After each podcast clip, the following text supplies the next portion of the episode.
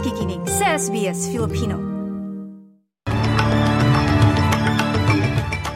Sa ulo ng mga balita ngayong ikaapat ng Oktubre taong 2023.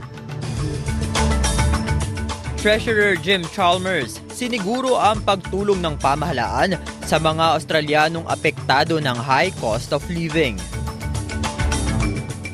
Mga maagang bumoto para sa Indigenous Voice to Parliament umabot na sa halos kalahating milyon.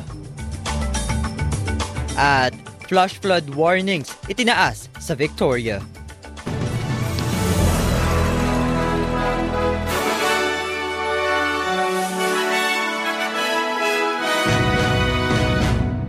Sa detalye ng mga balita, sinabi ni Treasurer Jim Chalmers na nakatuon ang atensyon ng federal na pamahalaan sa pansamantalang pagtulong sa mga Australianong apektado ang pamumuhay dahil sa high cost of living o pagtaas ng mga presyo ng bilihin at serbisyo.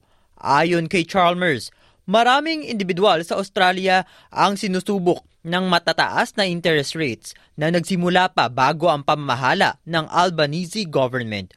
Pakinggan ang ilan pang detalye mula kay Chalmers. Australians are doing it tough enough already because of the interest rates which already began before last year's election. Uh, we want to see people uh, being able to uh, service their mortgages and provide for their loved ones. And that's why the biggest focus of the Albanese Labor government is providing billions of dollars in cost of living relief in a way that takes the edge off inflation without adding to this inflation challenge uh, in our economy. Samantala, patuloy ang pag-arangkada ng early voting o mas maagang pagboto para sa Indigenous Voice to Parliament sa Australia kung saan nagsimula na rin kahapon, October 3, ang botohan sa New South Wales, ACT, Queensland at South Australia. Sa tala kahapon ng alas 5, halos kalahating milyong Australiano na ang mga bumoto mula noong October 2. Hinikayat ni Foreign Minister Penny Wong ang mga tao na magsaliksik mabuti sa pagboto mabuti sa pagboto sa kabila ng iba't ibang kumakalat na maling balita tungkol sa voice referendum. Obviously, uh, October 14 is fast approaching, and we'd encourage people uh, to engage uh, with the facts. Uh, you know, every every Australian is entitled to their own opinion, but uh, we're not each entitled to our own facts. Maaari ninyong bisitahin ang SBS Voice Referendum portal at www.sbs.com.au slash voice para sa mga komprehensibong detalye pa tungkol sa referendum. Samantala, itinaas ang flash flood warnings sa silangang bahagi ng Victoria sa gitna ng mga babala sa sunog o bushfire sa estado. Ang severe warnings ay itinaas dahil sa malalakas na hangin at walang tigil na pag-ulan sa Central at Eastern Victoria.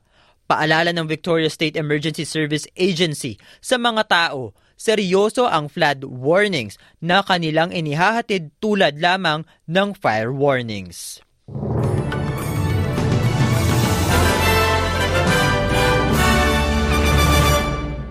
Sa iba pang balita, marami-raming bahay sa New South Wales South Coast ang napinsala dahil sa sunog ayon sa mga ulat.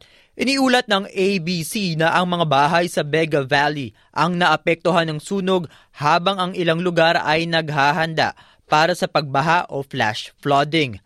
Nakokontrol naman na umano ang sunog sa kondisyon ng fairground sa Bega Valley region, bagay na ikinapalagay ng mga bumbero at lokal na residente. Balita naman po tayo sa Pilipinas, itinaas ang tropical cyclone wind signal number 3 sa Itbayat, Batanes dahil sa patuloy na paglakas ng bagyong Jenny nakararanas ang Batanes ng storm force winds o malalakas na hangin na maaaring maging delikado sa buhay ng mga residente at ilang establishmento. Nakataas ang signal number 2 sa ilang bahagi pa ng Batanes, habang ang signal number 1 ay itinaas sa Cagayan, kabilang ang Babuyan Islands, hilagang bahagi ng Isabela, Apayao, northeastern area ng Abra, northern area ng Kalinga, at Ilocos Norte.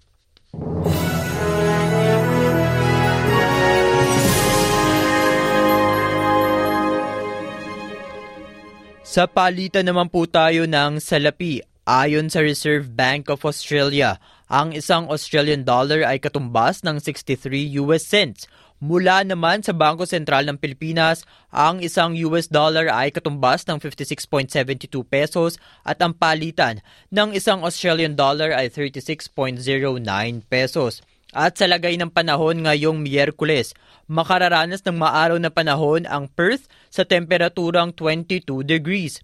Bahagyang maulap sa Hobart at 16 degrees. Gayon din sa Cairns at 30 degrees.